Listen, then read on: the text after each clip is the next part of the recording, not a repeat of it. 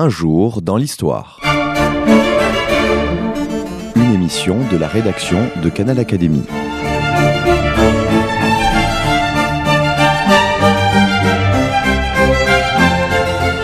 On retrouve Christophe Dickès.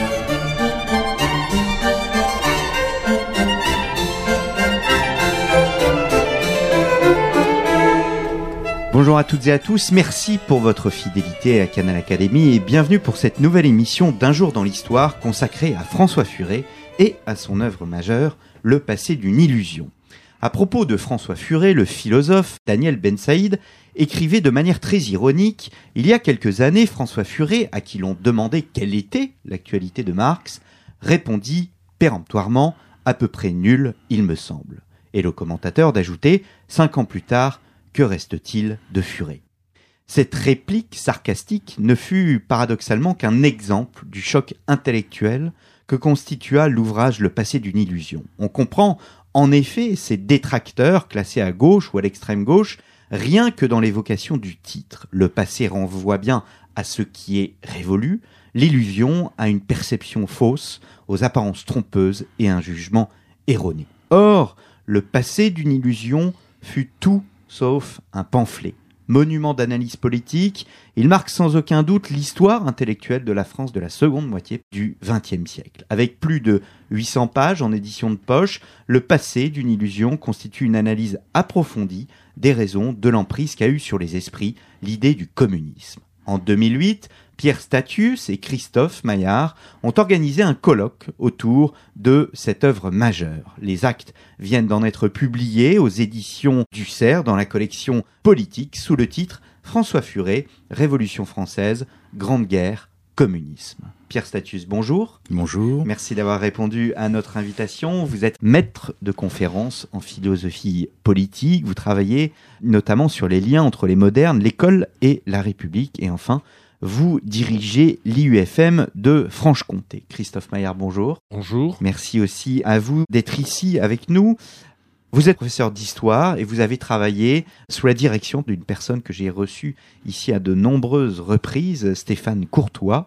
Vous avez travaillé sur le syndicalisme et vous êtes chargé de mission à l'IUFM de Franche-Comté, ceci expliquant peut-être cela. Précisément, peut-être et avant tout, quels sont les éléments qui, tous deux, vous ont poussé à organiser ce colloque consacré à François Furet, qui est, à ma connaissance, le premier colloque sur l'œuvre de Furet. Bien, Christophe Dickès, vous venez par votre question déjà d'y répondre, puisque vous dites c'est le premier ouvrage consacré à François Furet. Ce qui s'est passé est assez simple. Moi, quand j'ai lu le livre de François Furet, Le passé d'une illusion, j'ai été très impressionné par ce livre, sur lequel nous reviendrons.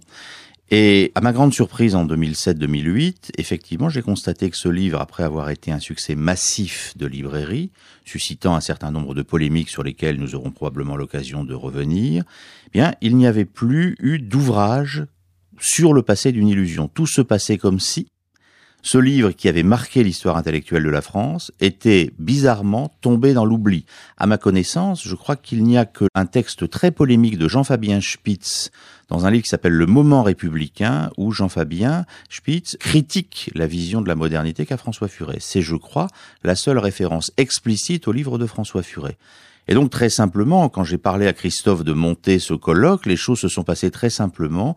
Nous nous sommes dit, un, nous admirons ce livre, deux, nous trouvons un peu regrettable qu'il soit tombé dans l'oubli, et trois, essayons donc de faire un ouvrage qui soit pluraliste sur l'ouvrage de François Furet, qui ne soit pas un ouvrage d'agiographie furétienne, mais simplement prenons le livre pour ce qu'il est, c'est-à-dire un livre suggestif qui ouvre des pistes de réflexion, tant pour les philosophes que pour les historiens et que pour les spécialistes de la littérature. Voilà en gros, mais je pense que Christophe va compléter l'origine très simple et très amicale de ce colloque.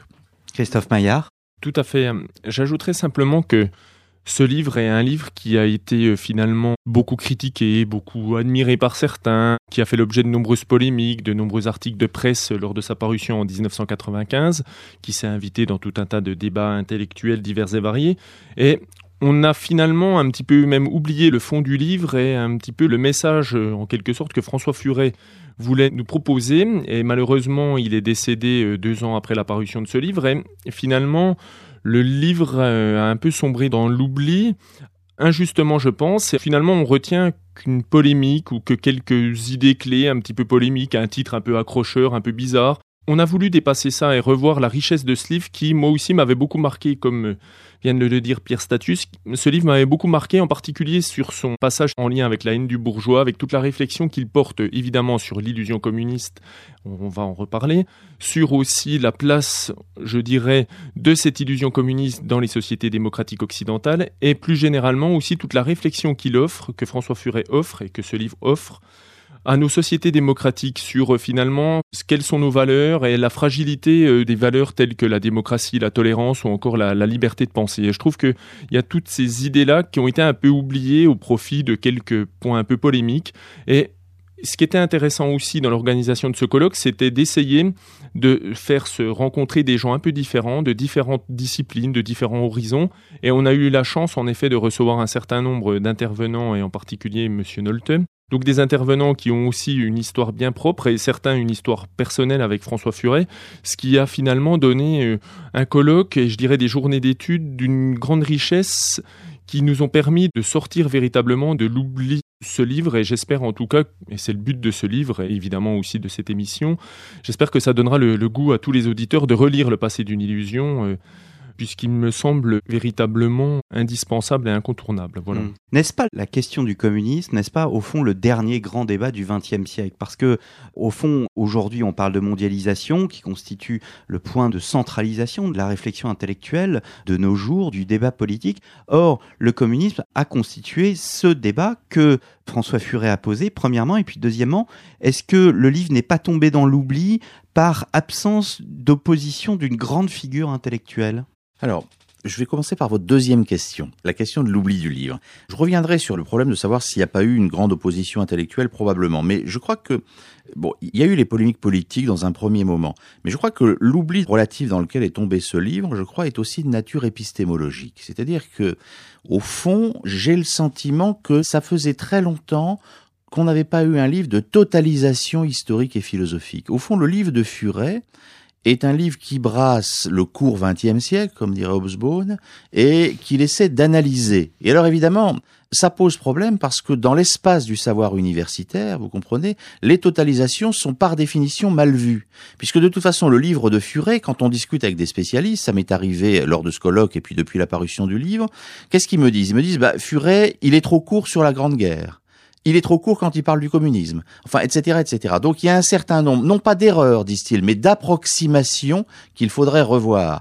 Alors évidemment, ce qu'on peut répondre à ça, c'est que de toute façon, tout livre qui cherche à totaliser une période de plus de deux ans et demi est voué à des approximations.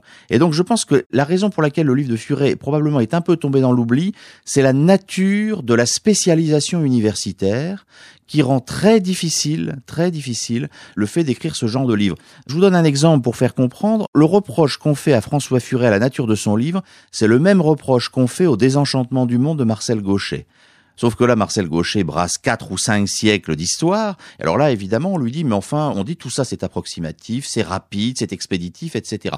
Et en même temps, tout le monde se sert de la grille d'analyse de Marcel Gaucher. Mais je crois que la situation de Furet, peu ou prou, est la même. C'est trop, c'est trop large, on ne peut pas utiliser ces grilles, alors qu'en réalité, tout le monde les utilise. Voilà. Je crois qu'il faut être sensible à cette chose-là. Et je lisais ces jours-ci le livre de Pierre Nora, historien public, et il disait qu'au fond, l'aventure intellectuelle du débat qu'il a essayé de construire, c'est quelque chose qui veut échapper, dit-il, à la spécialisation universitaire et à la légèreté journalistique, pardonnez-moi.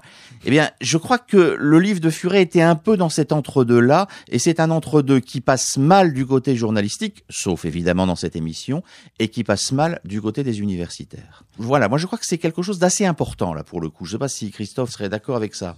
Je pense en plus que le livre satisfait beaucoup de gens très différents et puis les, les irrite aussi par cet aspect un petit peu général qu'a priori le passé d'une illusion euh, présente, mais je trouve que lorsque l'on se penche véritablement sur chaque chapitre et qu'on les décortique un peu, on se rend compte que les références sont très nombreuses et très riches, et que là, il y a vraiment un livre d'une grande facture, loin des approximations malgré le fait que Furet brasse un ou deux siècles d'histoire, qui revient sur la Révolution française, qu'il sort de son domaine euh, de prédilection qui était la Révolution française et puis euh, ses conséquences. Donc c'est vrai que je suis d'accord avec Pierre, il y a finalement un objet un petit peu non identifié là qui est présenté au grand public et au monde intellectuel et qui a dû déranger, tout à fait. Dans un contexte en plus un petit peu polémique, quelques années après la disparition de l'Union soviétique. Enfin, nous en reparlerons ensuite. Mais... Alors, il y a une chose qui m'a intrigué, c'était la date 2008. Et puis, au fond, on se dit, il y a un point très important dans ce colloque, c'est la prise en compte des dernières recherches qui ont été bouleversées tout au long des années 90. Hein. Stéphane Courtois est venu présenter les résultats de ses recherches et on est obligé de prendre en compte le résultat de ses recherches pour éclairer d'un jour nouveau, précisément l'œuvre de Furet.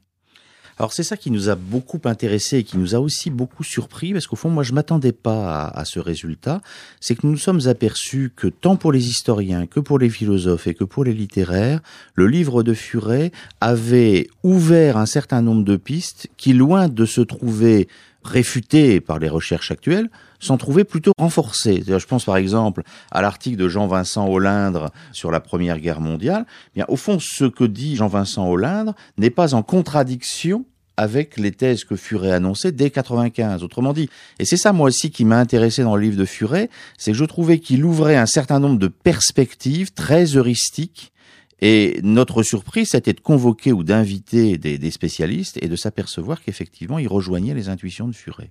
Hmm. Christophe Maillard? Tout à fait. J'ajouterais simplement qu'il y a eu aussi, à l'origine de ce livre et à l'origine de ces journées d'études, et qui en explique euh, en quelque sorte le, succès, il y a eu aussi hum, un besoin, je dirais, alors le terme est peut-être un peu fort, mais un besoin ou en tout cas un intérêt pour Furet qui était un petit peu latent chez un certain nombre de personnes et dans un certain nombre de domaines et de cercles de sociologues, d'historiens, de philosophes, etc., euh, etc., de politistes, de spécialistes des sciences politiques, voilà, avec différentes, on va dire, euh, analyses.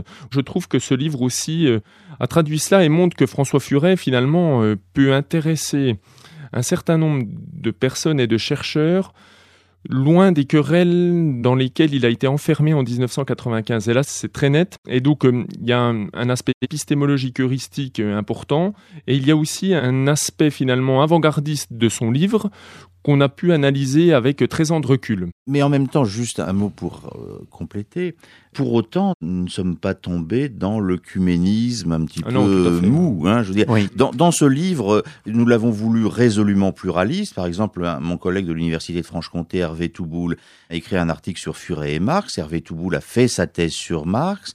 Il avait dans son jury de thèse Étienne Balibar. Et Hervé, qui est un vieux camarade, m'a dit, moi, je n'aime pas François Furet. Hein. Donc, hmm. euh, nous avons assumé aussi ce pluralisme-là. C'est-à-dire qu'au lieu, loin de mettre de côté les polémiques initiales, nous les avons assumées. Hmm. C'était ça aussi le pari. Hmm. Vous parliez de totalisation tout à l'heure. Il y a euh, un, un, aspect qui est présent dans ce colloque, c'est que au fond, le passé d'une illusion apparaît comme une œuvre au carrefour de différentes disciplines.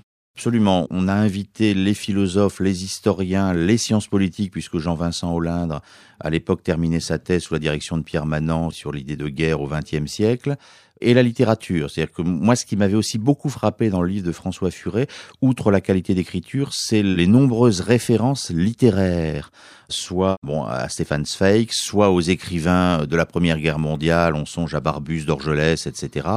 Et par exemple, dans le recueil que nous proposons, il y a deux articles, un article sur euh, Stéphane Zweig, sur le monde d'hier, et un article sur un livre que Furet, je crois, mentionne très rapidement, Ceux de 14 de Maurice Genevoix, qui est un livre qui est très peu lu aujourd'hui, d'abord parce qu'il est très long, hein. Aujourd'hui, c'est compliqué de lire des livres de plus de 1000 pages. Et euh, cet article laisse apparaître qu'effectivement, Furet euh, peut être euh, un auteur intéressant pour la critique littéraire elle-même. Hmm. Vous êtes à l'écoute de Canal Académie et nous évoquons le livre de François Furet, donc l'académicien François Furet, Le passé d'une illusion. Nous nous retrouvons dans un instant.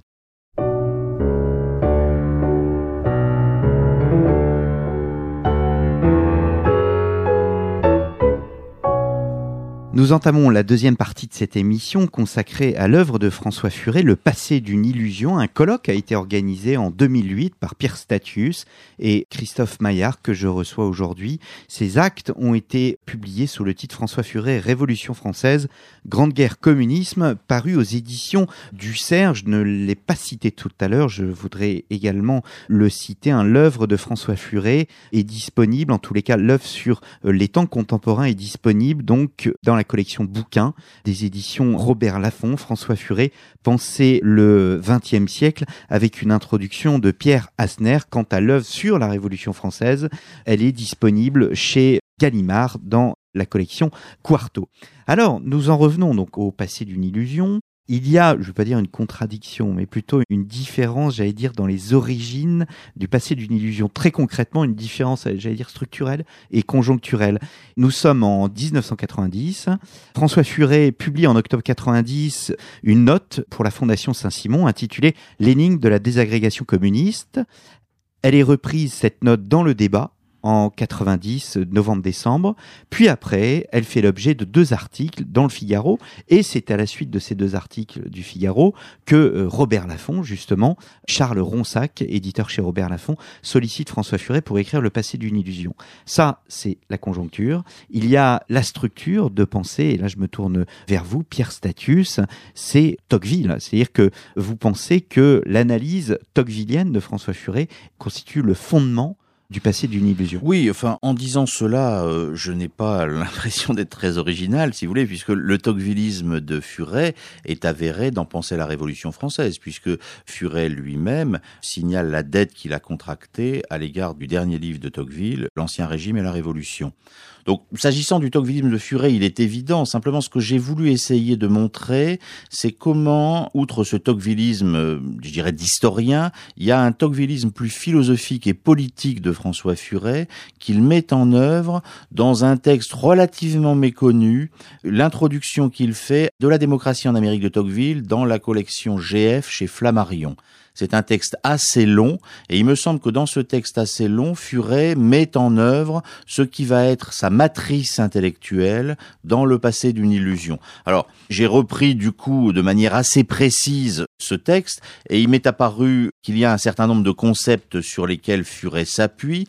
D'abord l'idée que la démocratie n'est pas simplement, pour reprendre les analyses tocquevilliennes, un régime politique, mais qu'elle est avant tout un état social, ou comme dirait Pierre Manant, un état anthropologique et social. C'est-à-dire que la démocratie, c'est l'idée de similitude, hein, dont Tocqueville dit qu'elle est une notion obscure. Et l'idée de similitude, ça veut dire que dans l'univers démocratique, dorénavant, je regarde autrui comme mon semblable. C'est donc une révolution anthropologique qui constitue l'aspect révolutionnaire du fait démocratique. Et il me semble que Furet part de cette idée et de l'idée qu'il y a donc une dynamique démocratique qui se singularise ou qui s'identifie à la notion de similitude. Ensuite, Furet revient sur la question des rapports avec l'Amérique. Alors là, par exemple, ben, on va peut-être pas entrer dans le détail, il y a une différence entre la pensée de Furet, par exemple, et la pensée de Marcel Gauchet qui est assez intéressante puisqu'ils sont tous les deux à l'EHESS. Furet a dirigé le HESS. À l'EHESS, il y a le centre de recherche politique Raymond Aron, dont Furet se sentait proche, bon, etc. Pour Furet, l'Amérique est un laboratoire de la démocratie. Alors, il dit que c'est le laboratoire que Tocqueville a trouvé, mais que c'est aussi un laboratoire pour la démocratie. Or, par exemple, Gaucher, dans un article de 1980, explique au contraire que le détour par l'Amérique n'a pas permis à Tocqueville d'apercevoir la nature du fait démocratique réellement, puisque le détour par l'Amérique l'a amené à surestimer la dimension de pacification sociale qu'est la démocratie au détriment de sa dimension conflictuelle. Donc, pour Marcel Gaucher, le détour américain de Tocqueville est un objet qui ne lui permet pas d'apercevoir toute la richesse de la dynamique démocratique. Et donc, il pourrait y avoir un désaccord, euh, enfin, en tout cas posthume, puisque je crois j'en ai parlé une fois à Marcel Gaucher. Bon, j'ai pas eu de réponse sur ce plan. Il pourrait y avoir un désaccord entre Furet et Gaucher sur ce détour par l'Amérique. Mais peu importe, c'est un point de détail des analyses tocquevilliennes. En revanche, ce qui me paraît évident, c'est que ce qui fascine tous les lecteurs de Tocqueville, et j'en suis un attentif depuis fort longtemps, c'est le fait que Tocqueville s'intéresse beaucoup, pour reprendre les termes de Castoriadis, à ce qu'on pourrait appeler l'institution imaginaire de la société. C'est-à-dire qu'au fond, la démocratie, c'est d'abord l'imaginaire de la similitude, avant même d'être la réalité de la similitude. Et il me semble que Furet trouve là la première idée de l'illusion communiste, puisque je rappelle que Le passé d'une illusion n'est pas un livre sur le communisme, c'est un livre sur l'illusion communiste, qui est très différent. Hein. C'est le poids qu'a pu avoir cette illusion dans les imaginaires démocratiques des pays occidentaux. Alors évidemment, le passé d'une illusion est une claire mention de l'avenir d'une illusion de Freud, donc euh, la dimension psychanalytique n'est pas exempte du livre de Furet, mais il me semble qu'il y a aussi cette insistance sur l'institution imaginaire de la société, et la réflexion tocquevillienne est une réflexion sur l'institution imaginaire de la société. Voilà, je ne vais pas faire trop long, on, y reviendra si vous le voulez, mais euh, du coup, euh, Furet va s'intéresser notamment à partir de Tocqueville à la question de l'opinion publique, à la question des mœurs démocratiques, et puis à la mélancolie démocratique. Je voudrais juste terminer là-dessus. Pierre Asner, dans sa très belle préface, dit que Furet est un libéral mélancolique. Je trouve qu'il a raison un libéral parce qu'effectivement, euh, il se situe du côté de la révolution démocratique, mais un libéral qui n'est pas dupe de la démocratie elle-même. Aujourd'hui, on dirait euh, presque dans le siège d'Antoine Compagnon, c'est un anti-moderne. Hein, C'est-à-dire, un anti-moderne, c'est un moderne qui n'est pas dupe de la modernité. De la même façon, Furet, c'est un démocrate qui n'est pas dupe de la démocratie. Et vous savez, il y a un chapitre célèbre dans Tocqueville où Tocqueville dit c'est curieux, les Américains ont toutes les raisons d'être heureux, et cependant, il y a un nuage de tristesse qui couvre leurs traits. Et ce nuage de tristesse, il est lié au fait que les Américains poursuivent exclusivement le souci du bien-être. Eh bien, il y a ça chez Furet. Il y a une réflexion sur les passions morbides de la démocratie dès lors que la démocratie se confond avec la simple espérance des jouissances matérielles. Hmm. Alors, vous avez voulu écarter, mais je vais vous reprendre, l'opinion publique. L'analyse de l'opinion publique me semble très important. L'opinion publique est une nouvelle autorité et peut créer, on le voit encore aujourd'hui, finalement, des conflits. Je pense que Furet serait assez proche de la définition tocquevillienne de l'opinion publique. Vous savez, l'opinion publique, dit Tocqueville, c'est une chose que tout le monde partage et qui n'est pensée par personne. Voilà, c'est ça l'opinion publique. C'est le on, c'est un air du temps. C'est la dictature du on en tout cas, il y a un rapport effectivement à des formes de conformisme de pensée, mais c'est une chose partagée par tous et pensée par personne. Et donc, euh, je pense que Furet s'est intéressé à cette opinion publique structurée par l'illusion communiste hmm. au XXe siècle. Hmm. Donc, c'est bien le cas du passé d'une illusion Absolument. qui était pensée. Je ne vais pas dire que tout le monde savait, mais personne n'osait au, au fond décortiquer le phénomène. Oui, et puis alors il y a une chose supplémentaire, vous savez bien, dans l'illusion, c'est que l'illusion a ceci de différent avec l'erreur, qui a un désir d'illusion. Hmm. L'illusion renvoie à un désir, et Furet s'interroge aussi là-dessus. Oui, Christophe Maillard? Oui, alors simplement, pour poursuivre sur ce sujet, en effet, sur l'imaginaire et sur l'illusion communiste, je pense qu'on peut faire référence aussi aux travaux de François Furet sur la Révolution française, qui s'inscrivent aussi dans cette interrogation plus générale sur les sociétés démocratiques et sur la place du on dont on vient de parler.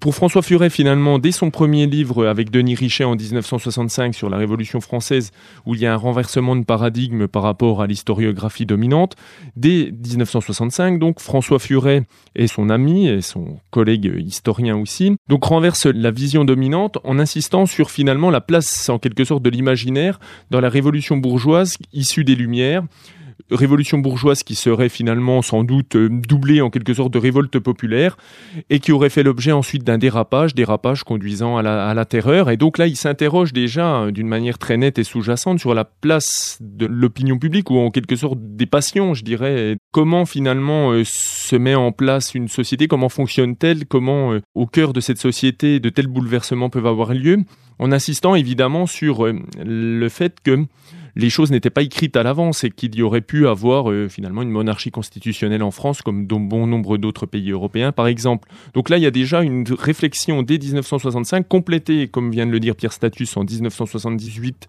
par le livre Penser la Révolution française de François Furet et le dictionnaire critique de la Révolution française avec Mona Ozouf euh, dans les années 80 renforce encore cette idée finalement de réflexion sur euh, la place des passions, de l'idéologie et puis on va dire des forces un petit peu sous-jacentes des sociétés loin des classes sociales, qui en font partie aussi, mais plus généralement une réflexion un peu en termes de psychologie sociale, influencée aussi par les travaux, par exemple, d'Auguste Cochin ou d'autres personnages que François Furet a, beaucoup étudiés. Mais donc, je pense que dans le passé d'une illusion, il y a cette idée d'illusion du communisme qui est sous-jacente et on la retrouve par exemple dans son analyse de la bourgeoisie et de la haine de la bourgeoisie C'est-à-dire qu'il y a un problème de fond et Furet le, fait avec beaucoup de talent au début de son livre.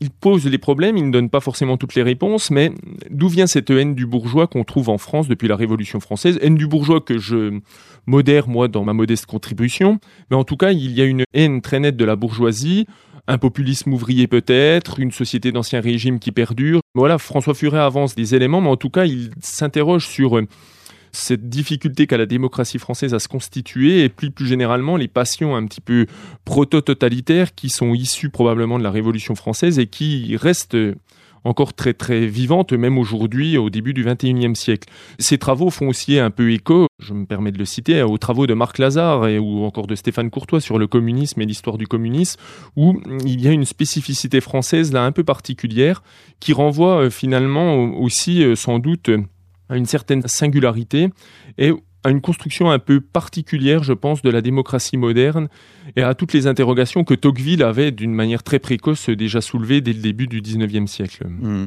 Nous évoquions tout à l'heure euh, l'opinion publique. Je reviens tout simplement à Tocqueville. Est-ce à dire que, au fond, François Furet prolonge, non pas l'énigme, mais le nœud un peu laissé par l'Ancien Régime et la Révolution française sur l'impossibilité, l'incapacité analysée par Tocqueville de l'instauration de la démocratie en France? Je ne dirais pas ça. Je pense que Furet se situe dans le sillage de Tocqueville et je ne crois pas qu'il soit impossible d'instaurer la démocratie en France. Je pense que la démocratie est un régime hautement contradictoire. Et donc il analyse les mécanismes. Alors je reprends Marcel Gaucher parce que de ce point de vue-là, il est proche de Furet et il nous guide aussi dans nos analyses. Furet analyserait plutôt les retournements paradoxaux de la démocratie contre elle-même, hmm. qui font quelquefois que la démocratie euh, en vient à miner ses propres fondations. Mais je ne crois pas tellement, mais je peux me tromper, à l'impossibilité d'une démocratie en France. Simplement, je pense que les progrès de la démocratie ne sont pas toujours porteurs de progrès pour la démocratie elle-même. Hmm. et, et, je pense que Furet est dans ces analyses-là. Cela dit, ce qu'il analyse dans le passé d'une illusion, je dirais, c'est ce XXe siècle effectivement qui se termine en 89 avec l'effondrement du mur de Berlin, et c'est plutôt, enfin, il me semble, c'est plutôt ce que Gaucher appelle l'âge des idéologies. C'est-à-dire qu'au fond, l'âge des idéologies se termine avec l'effondrement du mur de Berlin et l'autodissolution de l'Union soviétique en 91. Cet âge des idéologies qui a suivi finalement l'âge des religions. Et donc, euh, nous aujourd'hui, nous sommes de ce point de vue-là, Furet est encore proche et infiniment lointain, puisqu'au fond, le monde qu'il évoque n'a plus beaucoup de résonance pour nous aujourd'hui. Nous sommes dans un monde sécularisé, post-idéologique. Et je reviens, vous voyez bien que je, n'ai pas oublié votre question de tout à l'heure, bah, effectivement, quand Furet publie ce livre, l'âge des idéologies s'effondre, l'Union soviétique s'effondre, et du coup, euh, il ne trouve pas beaucoup à qui parler dans l'autre camp pour défendre cet âge des idéologies. Et je trouve que, par exemple, pour répondre à la, à la citation un peu agressive, enfin pas agressive, un petit peu acide de Daniel Ben Saïd, je crois qu'il faut lire les premières lignes de la préface du livre de François Furet, et on comprend l'agacement, même l'horripilation de Daniel Ben Saïd, puisque Furet, en faux candide qu'il est, écrit « Le régime soviétique est sorti à la sauvette du théâtre de l'histoire, où il avait fait une entrée en fanfare. » Rien que cette première phrase est une agression pour tous les gens de cette époque. Mmh, mmh. Tout à fait. Il ajoute, euh, je, me permets simplement d'aller dans le sens de Pierre. Euh, François Furet revient dès la préface sur euh, rien ne subsiste. Voilà, on se souvient de Napoléon, on a oublié Lénine, c'est le néant absolu. Enfin, c'est une illusion fondamentale. Enfin voilà, dès la préface, il enfonce le clou et donc mmh, d'une manière très très tranchée, en effet. Je reviens sur cette idée, je reprends vos termes de sécularisation d'un monde post-idéologique. Quelle est la place du religieux, au fond, dans le passé d'une illusion? On se souvient des termes de Raymond Aron sur les religions du XXe siècle. Quelle est la place du religieux? Est-ce que, au fond, le communisme n'est-ce pas cette religion qu'a souhaité euh, un siècle et qui peut être à la différence, par exemple, de la religion catholique qui est certes en crise, mais qui reste bien là et qui se maintient? Eh bien, lui s'est effondré du jour au lendemain. Là, je crois que Furet est aronien. Hein, c'est l'opium des intellectuels. C'est-à-dire que le communisme, c'est la religion séculière. Et c'est cette religion séculière dont il cherche à percer le secret. Et par rapport à Tocqueville, parce qu'on sait quelle est la place de la question religieuse dans les sociétés américaines et elle est analysée admirablement bien par Tocqueville. Il y a le livre hein, d'Agnès Antoine, Agnès Antoine que j'avais reçu à ce micro, un Tocqueville, démocratie, citoyenneté et religion. Est-ce qu'on peut établir entre l'œuvre tocquevillienne sur cette question religieuse et la question du communisme religion séculière? J'allais dire faire une analogie. Ça me semble très difficile parce que Tocqueville est un aristocrate euh, bas normand qui effectivement à la fois reconnaît le caractère inévitable et définitif de la progression démocratique et en même temps est travaillé, enfin Tocqueville c'est le Pascal de notre temps dans une certaine mesure. C'est un auteur pascalien, on peut presque dire kierkegaardien de ce point de vue-là. C'est quelqu'un qui parle d'une angoisse face au devenir du monde démocratique. Hmm. Et donc, il y a chez lui quelque chose comme, euh, alors je vais pas dire une nostalgie, mais quelque chose comme un effroi religieux qui le travaille. Reste que l'analyse tocquevillienne de la religion, et il faudra en parler avec Agnès Antoine ou, ou les spécialistes de Tocqueville euh, actuels, pour moi l'analyse tocquevillienne de la religion consiste à dire, voilà, la religion aux États-Unis joue le rôle de soupape de sécurité dans les passions démocratiques. Le monde américain n'est pas un monde religieux. Il y a une articulation entre les libertés démocratiques et la religion, mais le monde américain n'est pas un monde religieux. Tocqueville ne dit pas que la religion aux États-Unis joue un rôle constitutif. Il lui reconnaît un rôle politique. Alors, est-ce qu'on peut faire une analogie avec la religion euh, séculière euh, que Furet cherche à analyser? Ça me paraît très compliqué là pour le coup. Euh, moi, je verrais plutôt l'influence que Furet connaît là, c'est celle d'Aron dans l'opium des intellectuels. Hmm.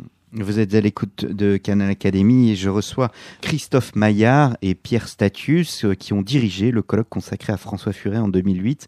Des actes ont été publiés, hein, François Furet, Révolution française, Grande Guerre, et communisme, paru aux éditions Serre dans la collection politique. Nous nous retrouvons dans un instant.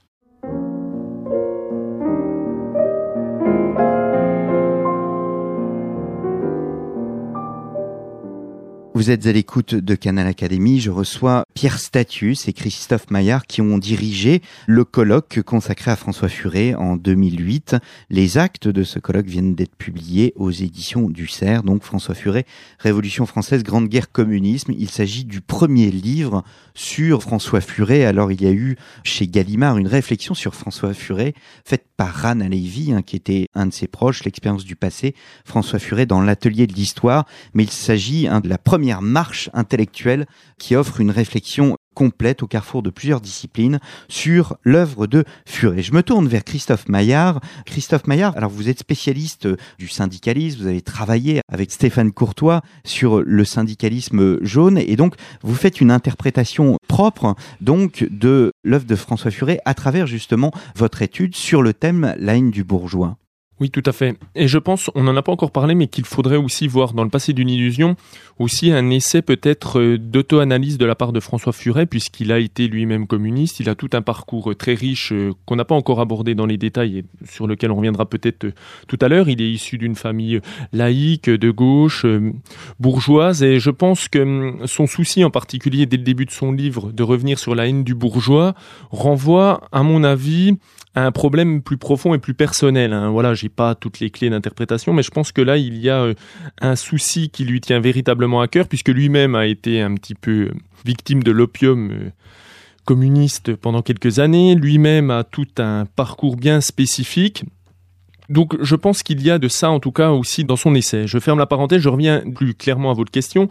J'ai trouvé intéressant son chapitre sur la haine du bourgeois puisqu'il met en mots, il met sur le papier un problème, je trouve, euh, récurrent dans la société française, qui est encore contemporain, qui s'apparenterait finalement à une espèce de passion euh, un peu de la haine de l'autre qui traverse notre société depuis la Révolution française, mais dont les racines sont à mon avis même antérieures. Il faudrait hum, se pencher sur euh, le fonctionnement de la monarchie absolue, la constitution même de l'État-nation français, à mon avis, pour voir les racines les plus anciennes de ce phénomène. En tout cas, il y a une haine du bourgeois qui est très nette au 19e, au 20e siècle en France, qu'on retrouve encore euh, dans certains écrits ou dans certains courants de pensée aujourd'hui. Cette haine du bourgeois a beaucoup travaillé euh, François Furet, et je suis revenu là-dessus puisqu'il offre finalement une analyse assez juste, assez unique, où il revient sur la haine autodestructrice que les bourgeois, ou certains en tout cas, auraient eu, en particulier au 19e et au début du 20e siècle, le communisme apparaissant finalement comme une manière un petit peu, euh, et on revient à la discussion sur la religion, une manière un petit peu sécularisée et idéologique peut-être de dépasser finalement un certain malaise par rapport à la possession de certains biens ou d'un certain nombre de capacités sociales et, et culturelles supérieures, je dirais, pour aller vite. En tout cas, il montre l'ambiguïté de ce sentiment anti-bourgeois très fort en France mais aussi finalement que cette bourgeoisie est peut-être euh, simplement le synonyme de la société moderne. Et est-ce qu'il n'y a pas finalement à la fois une admiration, une volonté de la société française et de la bourgeoisie au 19e au 20e siècle de moderniser le pays, mais aussi finalement un malaise par rapport à cette modernité à cause peut-être euh, finalement d'un sentiment euh, d'infériorité par rapport à l'ancien régime, de malaise par rapport à la brutalité qu'a généré la Révolution française, qui a été quand même finalement une rupture très nette et assez unique dans toutes les sociétés contemporaines.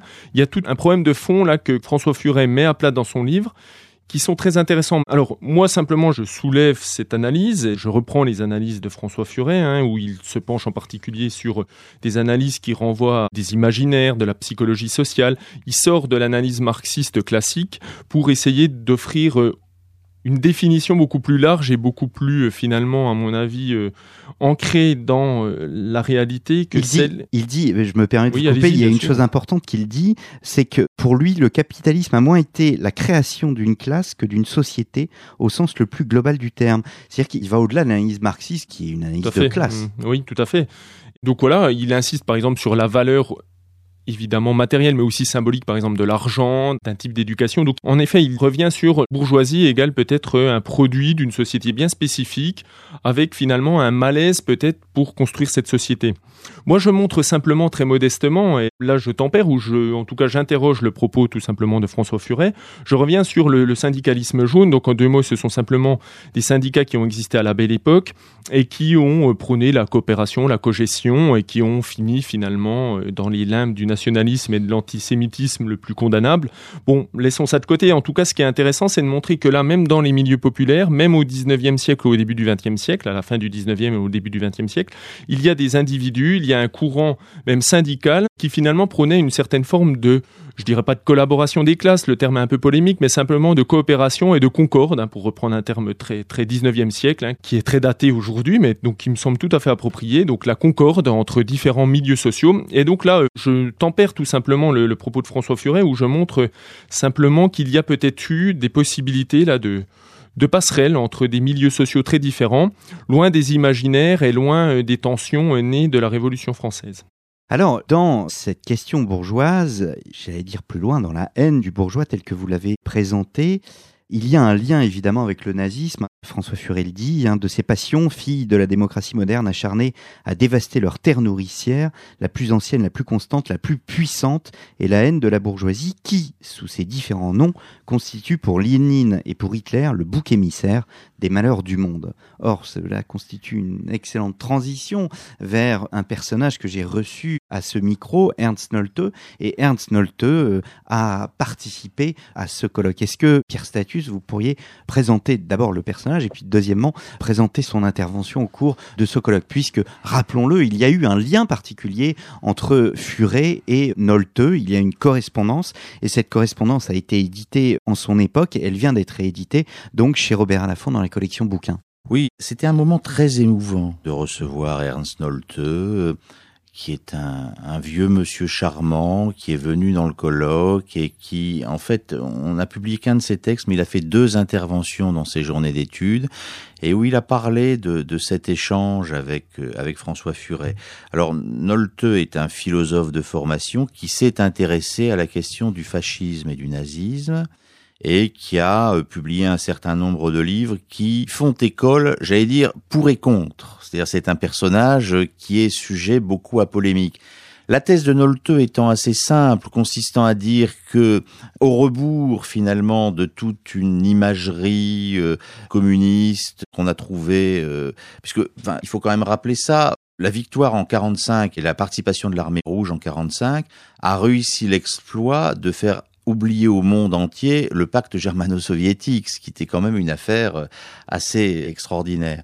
Et donc, je pense que Nolte part de cette surprise-là et il voit une articulation entre le communisme et le nazisme, et il va même un peu plus loin, puisqu'il... Ce qu'il appelle le nœud causal. Voilà, mmh. et il va même un peu plus loin, puisqu'il dit que pour une partie, mais pour une partie seulement, mais quand même, le nazisme procède de euh, la révolution bolchevique. Mmh. Et donc, il associe les deux, ce qui évidemment, au regard de la religion séculière qui est le communisme, est un propos parfaitement hérétique qui lui aurait valu d'être brûlé en place de grève. Hum, hum. Et donc, Nolte donc intervient au cours de ce colloque et évoque cette relation avec François oui, Furet. alors il évoque cette relation avec François Furet. Il- je crois que c'est une histoire brève qui se finit tristement, je ça, crois, oui, hein, le titre de son article.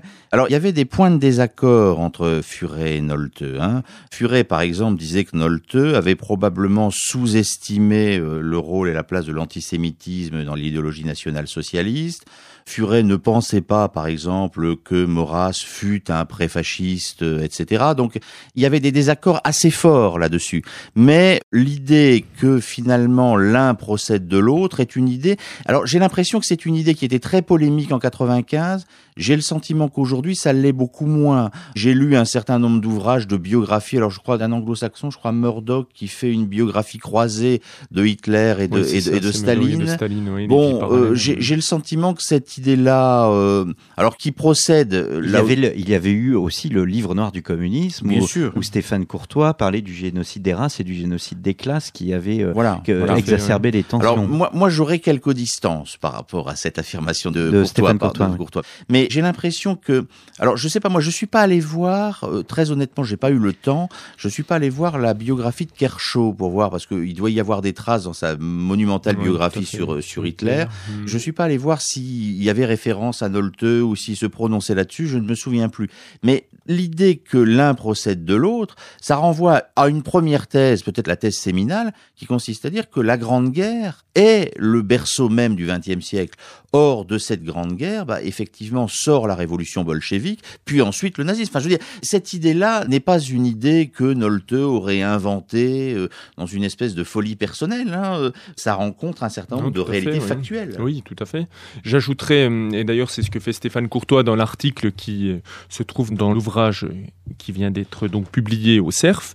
Donc Courtois revient sur les points de convergence et de divergence entre François Furet et Ernst Nolte, et donc il insiste beaucoup sur euh, quand même un contexte qui peut euh, prêter en tout cas euh, à cette analyse que vient de présenter Pierre, c'est-à-dire que la Première Guerre mondiale est une matrice tout à fait fondamentale. Alors après, Furet, l'analyse, lui reste dans un sillage finalement assez proche de la théorie de la brutalisation qui a cours De Georges Mossé. Tout à fait, de Georges Mossé. Alors que Nolte, lui, insiste plus sur le poids, par exemple, de l'idéologie ou du rôle du parti bolchevique.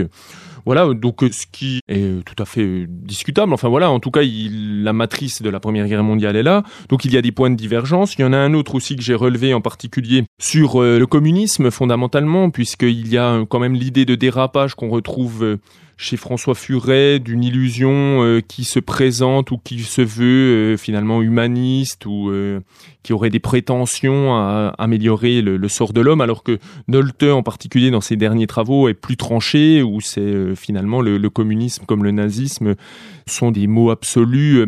Dès le départ, en quelque sorte, voilà, il y a des nuances chez Furet. Bon, voilà, je résume un peu vite les choses. Par contre, il y a beaucoup de points de convergence, bien évidemment. Cette place de la Première Guerre mondiale, le choc des Lumières, évidemment. Il y a aussi euh, la place du totalitarisme qui découle finalement de systèmes libéraux qui ont été malmenés par la guerre. Il y a aussi un même intérêt qu'on retrouve pour Marx et pour euh, ses descendants ou ses héritiers, si je puis dire. Il y a aussi euh, un lien entre le nazisme et le communisme qui est assumé euh, pleinement euh, dans le passé d'une illusion et qui est aussi euh, la marque des derniers travaux d'Ernst Nolte. Donc il y a pas mal de points de convergence, quelques points de divergence, mais néanmoins la Première Guerre mondiale reste une matrice, tout comme finalement la remise en cause plus générale de l'idéologie des Lumières ou des idées des Lumières plutôt par l'idéologie communiste. Là on retrouve vraiment ça en toile de fond. Hmm. Nous arrivons, Pierre Statius et Christophe Maillard, à la fin de cette émission. Ce que vous venez de dire me semble très important parce que, et je reviens aussi à ce que je disais euh, en début d'émission, de la fin d'une époque. La fin d'une époque est généralement marquée par les débats et au fond la relation entre Nolte et Furet est belle tout simplement intellectuellement parce qu'elle restaure un débat qui était inexistant et auquel le pauvre Nolte, j'allais dire, a subi les foudres d'une sorte de politiquement correct pendant des années et, et des années. Or, Furet le réhabilite et il réhabilite tout simplement la pensée. Oui, alors je partage tout à fait votre sentiment. Je crois que cette euh, relation épistolaire entre Nolte et, et Furet est extrêmement émouvante et intellectuellement très stimulante. Et c'est vrai qu'il est sans doute temps de, je rebondis un peu sur ce que vous venez de dire, il est peut-être temps de sortir un peu du politiquement correct, des propos convenus, etc. Moi, je suis un peu fatigué de cette atmosphère intellectuelle très convenue. Je, je reviens, alors je le fais exprès pour susciter un peu le débat. Vraiment, je trouve que la question de Furet est juste. Comment se fait-il et je crois que c'est une des questions qui gouverne son livre. Comment se fait-il que la victoire de 45 ait permis à beaucoup de gens de penser que l'Union soviétique était une grande démocratie? Enfin, C'est quand même, ça relève d'une forme de supercherie historique tout à fait, euh, tout à fait sidérante. Mmh. Voilà. Christophe Maillard, peut-être un dernier mot? Tout à fait. Alors, je trouve que ce livre est toujours d'actualité dans la mesure où euh, cette illusion a encore euh, finalement beaucoup d'écho en France et dans un certain nombre de pays développés. Et en tout cas, reste néanmoins euh, lié à une époque, mais dont il y a peut-être de nouvelles illusions qu'on peut-être pris pendant un temps, ça a peut-être été l'islamisme, peut-être qu'il y a eu d'autres points. Euh, Ernst Nolte d'ailleurs aborde cette question-là hein, dans son texte. Donc peut-être qu'il y a d'autres illusions. Dans tous les cas de figure, la démocratie euh, contemporaine reste finalement, en tout cas je pense en France, soumise à ces risques qui sont une preuve de sa vitalité, mais aussi un risque de faiblesse. Voilà. Peut-être rajouter une chose, c'est que je pense que Furet est à la fois très proche et très loin. Très proche parce que à la fin de son livre, euh, il évoque un certain nombre d'évolutions ou dans la correspondance avec Nolte qui sont très intéressantes, et très loin parce qu'il évoque un monde qui n'est plus le nôtre. Mais en même temps, je pense que pour essayer de sortir un peu de la mélancolie ambiante dans laquelle nous baignons tous, nous avons tout intérêt à relire ce court XXe siècle qui est le siècle des totalitarismes, à essayer de le comprendre. Et de ce point de vue, je trouve que le travail de Furet est un travail pionnier assez irremplaçable. Eh bien, merci beaucoup Pierre Statius. Je rappelle les références de l'ouvrage euh, François Furet, Révolution française, Grande Guerre, communiste, paru aux éditions du CERF dans la collection politique. Bien d'autres ouvrages également à citer. La réédition des œuvres, donc il y a le passé d'une illusion, mais il y a également tous ces articles dans le Nouvel Observateur, dans le débat et la revue euh, Commentaire, donc paru dans la collection bouquins des éditions Robert Laffont. Il y a notamment toute la correspondance entre Ernst Nolte et François Furet. Pardonnez-moi, juste dire que les articles qu'on voit de François Furet montrent bien qu'il ne fut pas le fiefé réactionnaire qu'on lui reproche oui, d'être. Hein. Exactement. Le Nouvel Obs et le débat, ce ne sont pas vraiment leurs organes de presse d'extrême droite. Mmh, mmh. Une autre illusion euh, qui est durable et qui est à combattre, je pense. Tout à fait. François Furet également La Révolution française, paru chez Gallimard dans la collection Quarto. Et puisque vous parliez de la persistance hein, du communisme hein, dans certains réflexes de pensée ou bien dans... Oui, euh, c'est plutôt ça, oui, dans les, voilà, la manière de penser. Hein, oui, ou bien même, disons-le carrément, dans certains pays euh, du monde. Sortir du communisme, changer d'époque, c'est un livre qu'on a reçu donc en service de presse. Il s'agit d'un immense colloque dirigé par Stéphane Courtois. Donc sortir du communisme, changer d'époque après la chute du mur dans la collection L'innovation politique des presses universitaires de France. Merci, messieurs. Merci à vous. Merci. Et à très bientôt pour un nouveau numéro d'Un jour dans l'histoire.